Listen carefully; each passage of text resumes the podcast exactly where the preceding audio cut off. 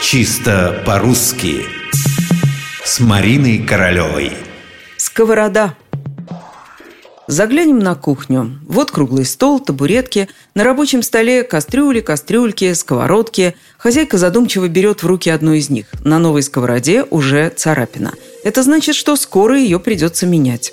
Когда-то давно, вздыхает она, у мамы были чугунные сковороды. Прочные, надежные, практически вечные. Почему не выпускают сейчас таких сковород или сковород? Итак, на кухне у хозяйки одна сковорода – а выбросит она ее и не будет сковороды.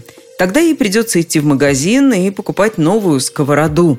А дело, скорее всего, в том, что она не прочитала инструкцию к тефлоновой сковороде, поэтому неправильно пользовалась сковородой. В единственном числе все просто. Ударение на последнем слоге. Сковорода, сковороды, сковороде, сковороду.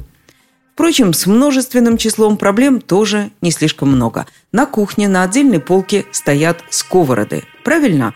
Только в именительном падеже множественного числа ударение переезжает на первый слог. Только здесь – сковороды.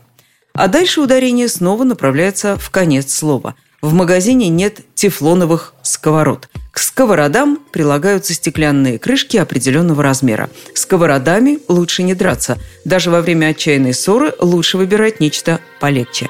И не подумайте, что это такой совет беспокойным семейством. Мы всего лишь об ударении в слове «сковорода».